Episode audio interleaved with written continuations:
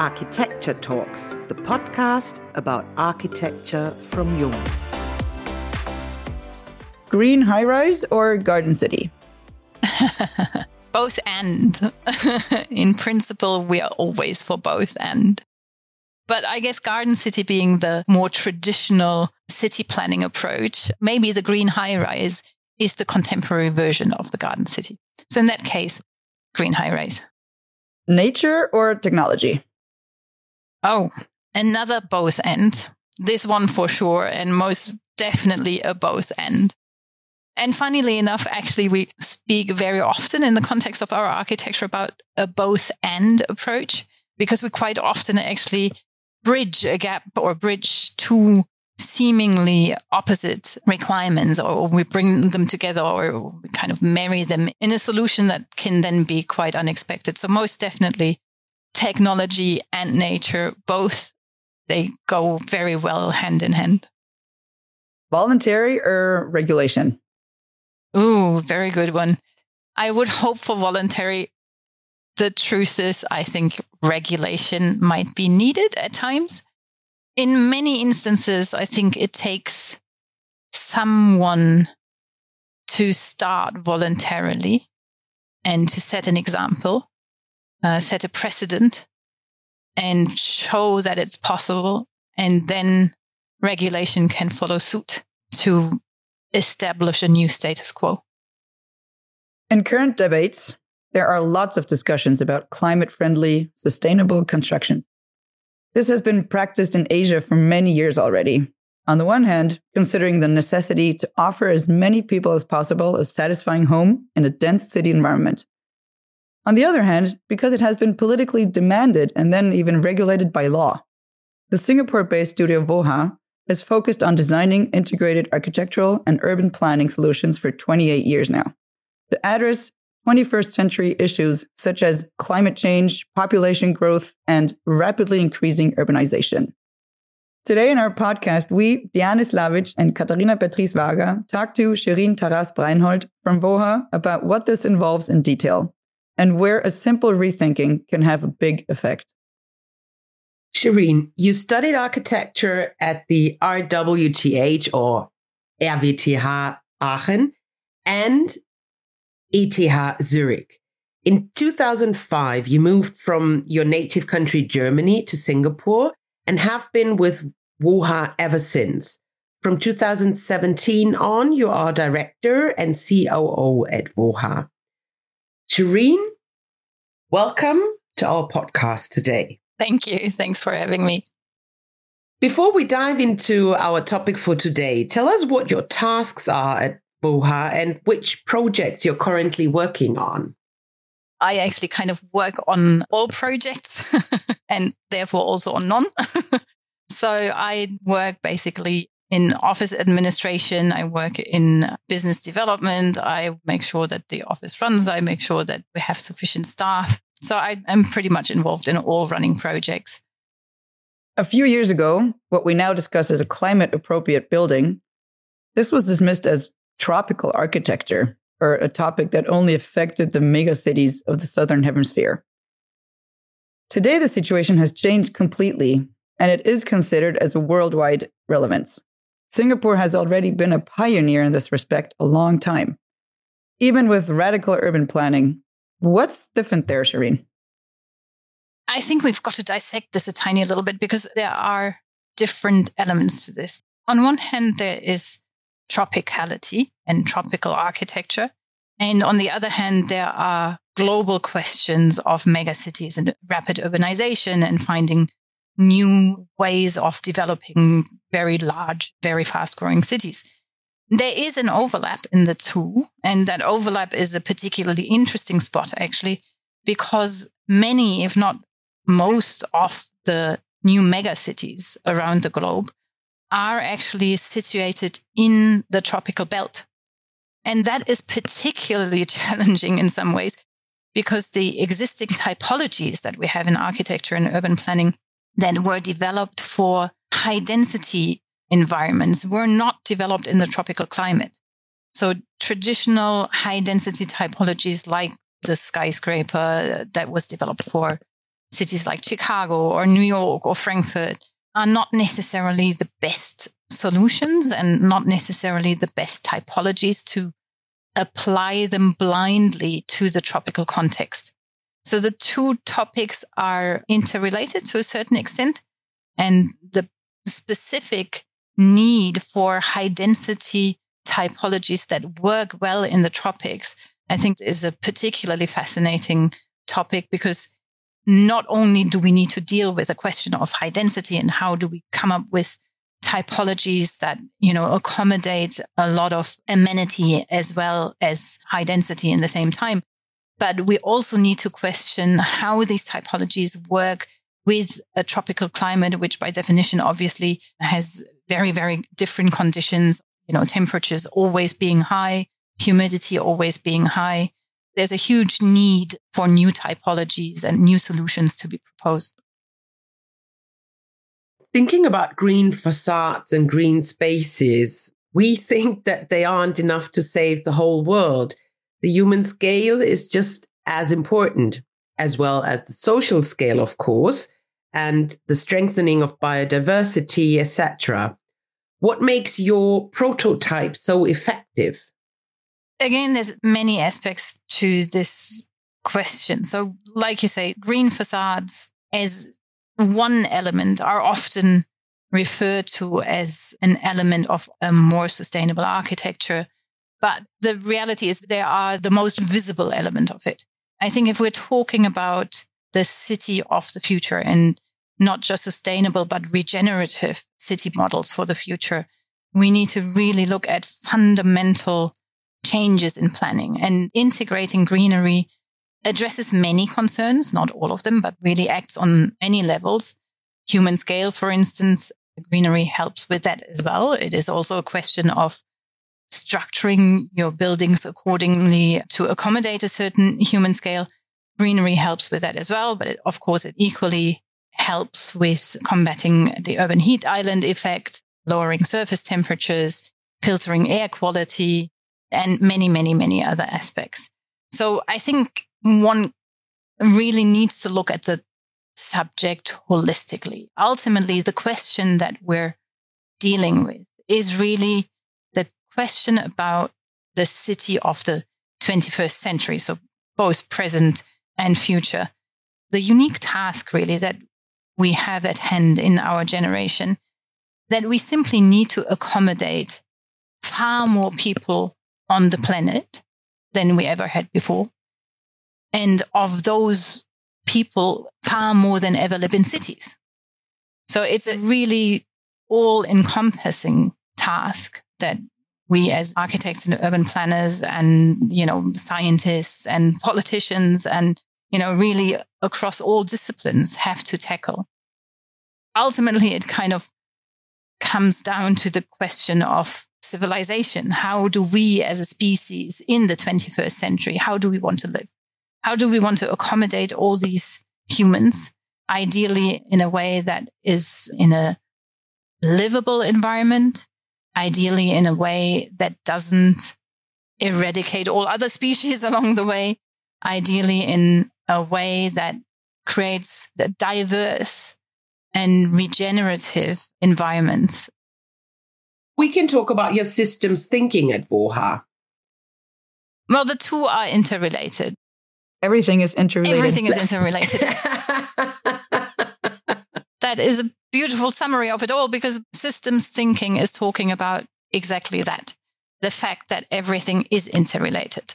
So we cannot look at one particular aspect of the city and try to resolve it while neglecting or forgetting about all the other aspects that are there energy, green space, public space, traffic systems, all these systems are interrelated at the end of the day. In architecture or in urban planning, we're very much used to looking at certain aspects of the city or of the built environment. So we're very much used to looking at projects with regards to their plot ratio, for instance, with regards to their gross floor area that can be accommodated, height limitations, all these parameters, which ultimately can be form making, but also regulate the commercial aspect of architecture to a certain extent. And what we realize is that we need a set of new tools. We need to develop tools and measure aspects of architecture that are important to us. So we need to develop tools, for instance, for measuring green plot ratio. How much greenery can develop incorporate in relation to its overall plot size? Public space. How much public space can a development integrate? So the community plot ratio questions like the civic generosity index. So how much does a development give back to the city? What amenities does it provide? And this can go from cut throughs through the building, allowing connections, passageways to street furniture. Yeah. What does it give back? What amenities can it provide? Ecosystem services. What kind of habitat can development provide for biodiversity?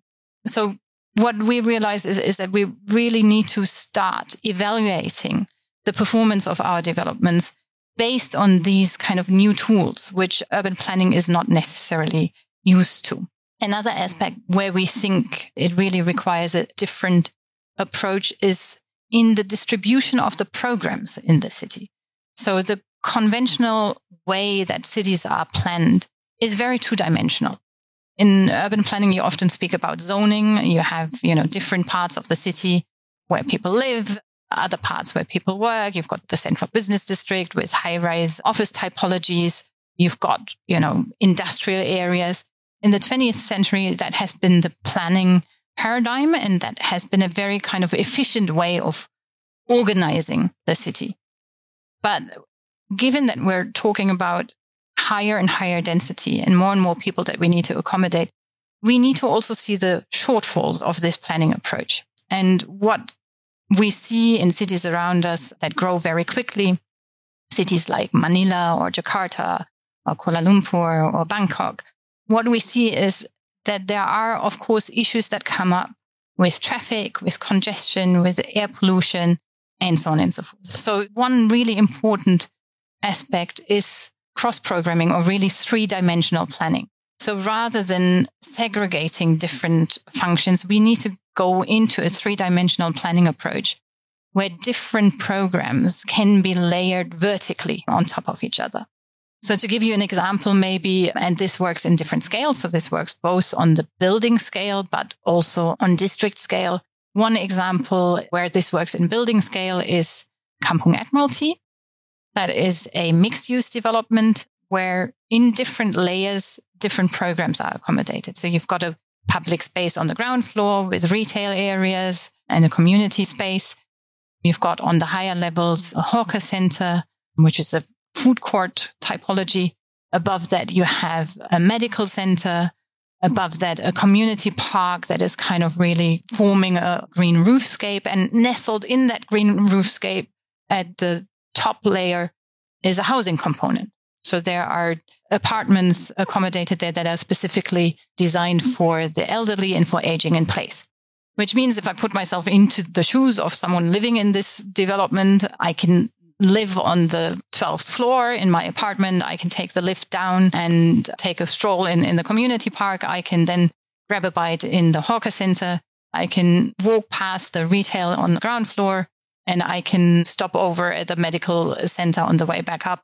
So it's a whole different way of vertically moving through the building rather than having to, you know, every time go from point A, take private or public transport, go to the next stop and go about my business.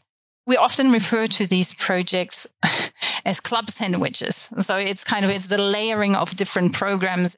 Every layer comes with its own, you know, flavor and nutrition rather than segregating this. And on a larger scale, we are implementing this, for instance, at the moment in PDD, the so-called Punggol Digital District here in Singapore, which is a project where we were involved from the very early stages of the master plan and where this layered approach is really in the entire master plan. So PDD entails a university building, a business park, public transport, know, bus interchange, community centers, hawker centers, retail areas. So it's really a little piece of city. You know, in a traditional city, what you would have is let's say you've got the university and you walk past the university buildings. Maybe if you're lucky, it's a very green campus. That would be one part of the city. You would then walk to another part of the city where, you know, you have the shopping street. So you would have shops left and right. You would then walk to another part of the city where, you know, you accommodate another program.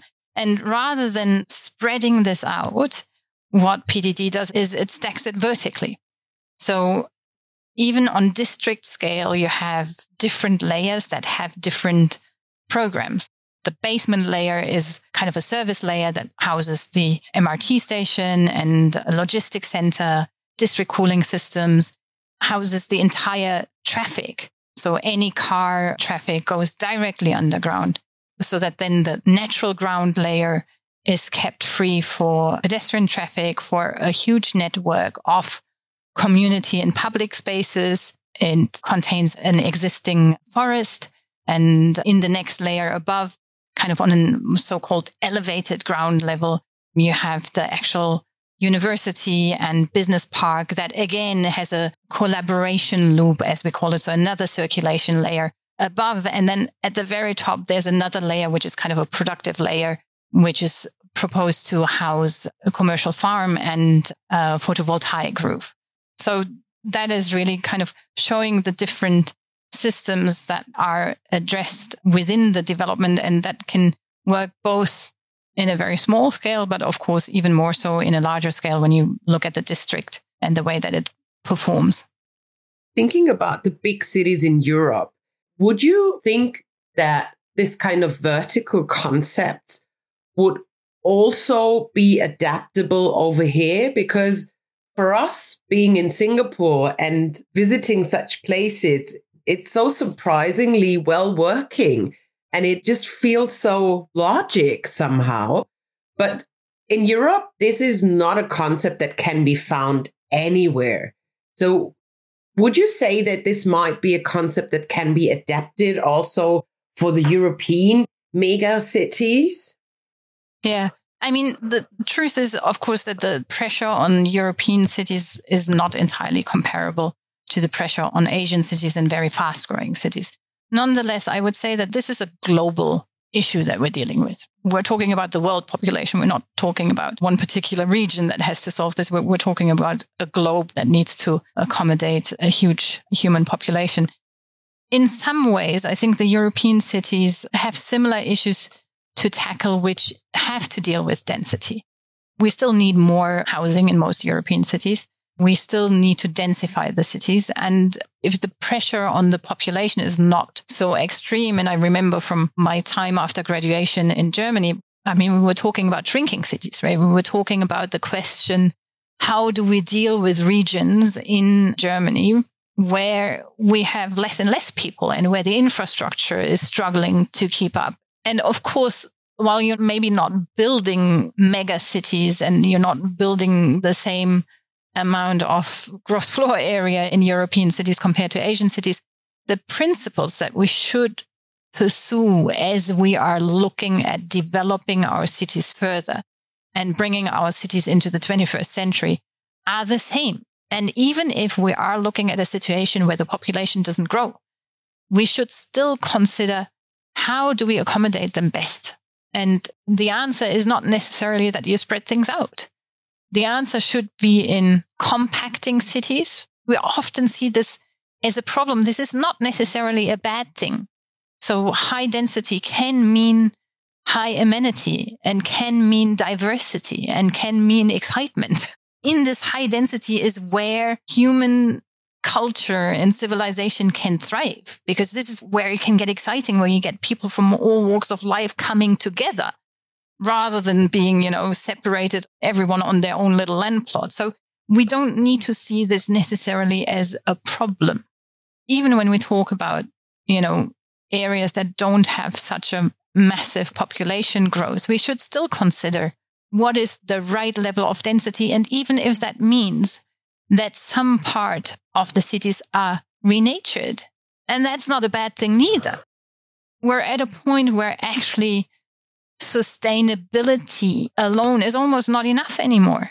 We're already at a point where actually we need to talk about regeneration. We need to talk about fixing things that have already gone wrong and things that have already been broken. So the principles and the ideas, I think, are still very much applicable also in the European context. It may just translate to a different intervention in the respective context, but I think the principles are the same. Something that happened a couple of days ago, and I found it really fascinating. So I was taking part in a panel on the topic humanizing density. And of course, very interesting topic. And, you know, the question, how do you make high density livable? And, you know, how do you integrate amenity? How do you ensure it's not alienating?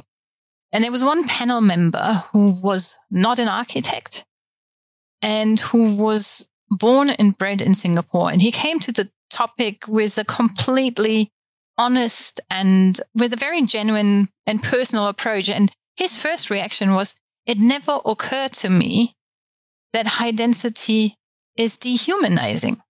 And I thought that was really interesting because I think in some ways we come with a very Western view of the topic. It is not a given. It is not a given that high density is by definition dehumanizing or bad. Obviously, there are issues in the cities that we urgently need to address, or not just in the cities. Quite often, really, the issues that we need to address is what the city does to everything around it. So, one thing is that the city itself has its complications, but in the way that the city consumes. And this is where the difference between, you know, sustainability and, and regeneration comes in the way that the city consumes is unsustainable. So that becomes a task to be resolved. How do we feed these people and how do we accommodate these people without exploiting either the future or everything else around the city? Right? Those are issues, but that's not inherently a problem of high density. I would have one question. I remember a few years ago, I was able to visit you, not you personally, but your office in Singapore. And for me, it looked like kind of a livable research lab for all the things you're doing. Could you give us a small insight to get an idea of where you're really working? Like what is your, you know, your surrounding context? Because I know there is a big garden on the roof. I remember you're like looking which plants can survive the best within Singapore, etc. So that would be something interesting to see like what this micro situation helps to move into this macro architectural situation.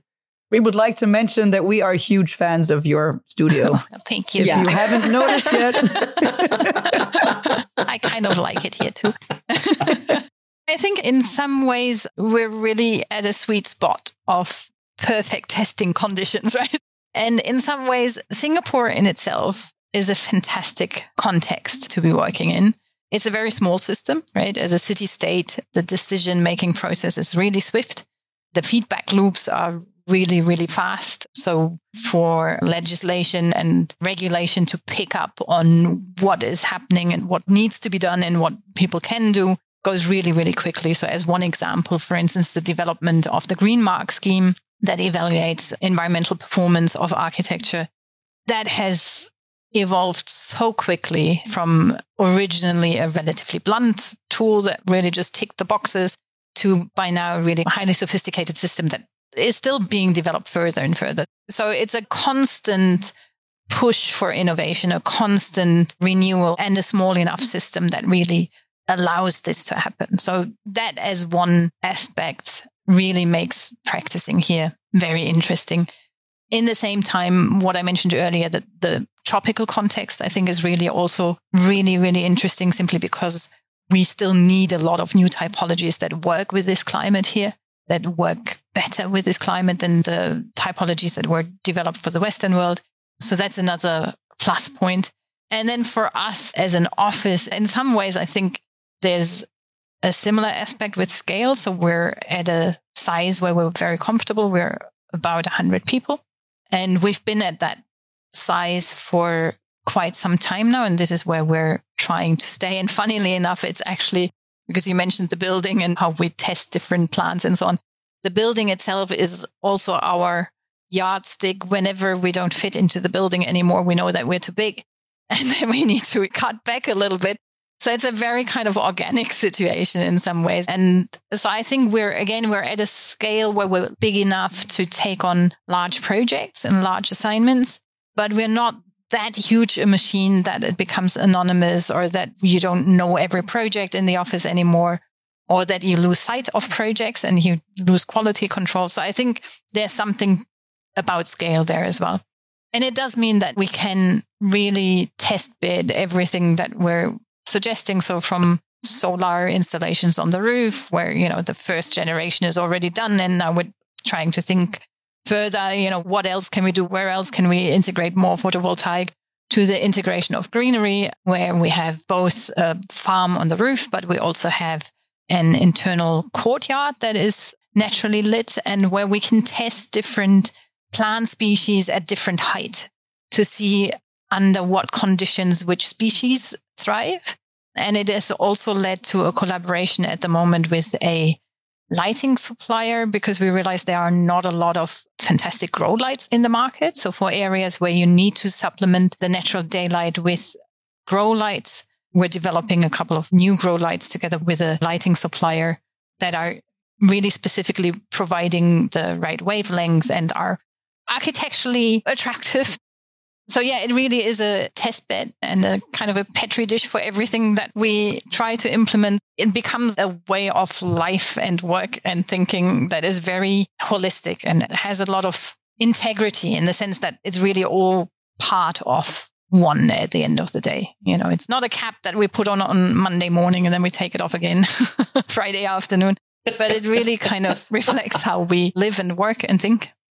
We're approaching actually the end of our podcast. And as our listeners already know, we usually like to conclude by asking a personal question. Okay. Everyone is really excited to get to the end for the personal question. Go for it. You come from Germany slash Europe and you've lived in Singapore since 2005. What do you miss about your home country?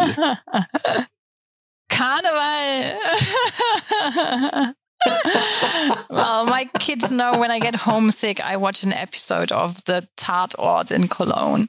so, um, yes, there are certain kind of cultural nuances, you know, having people around you, and friends and family who will understand all the fine grained nuances of your respective culture.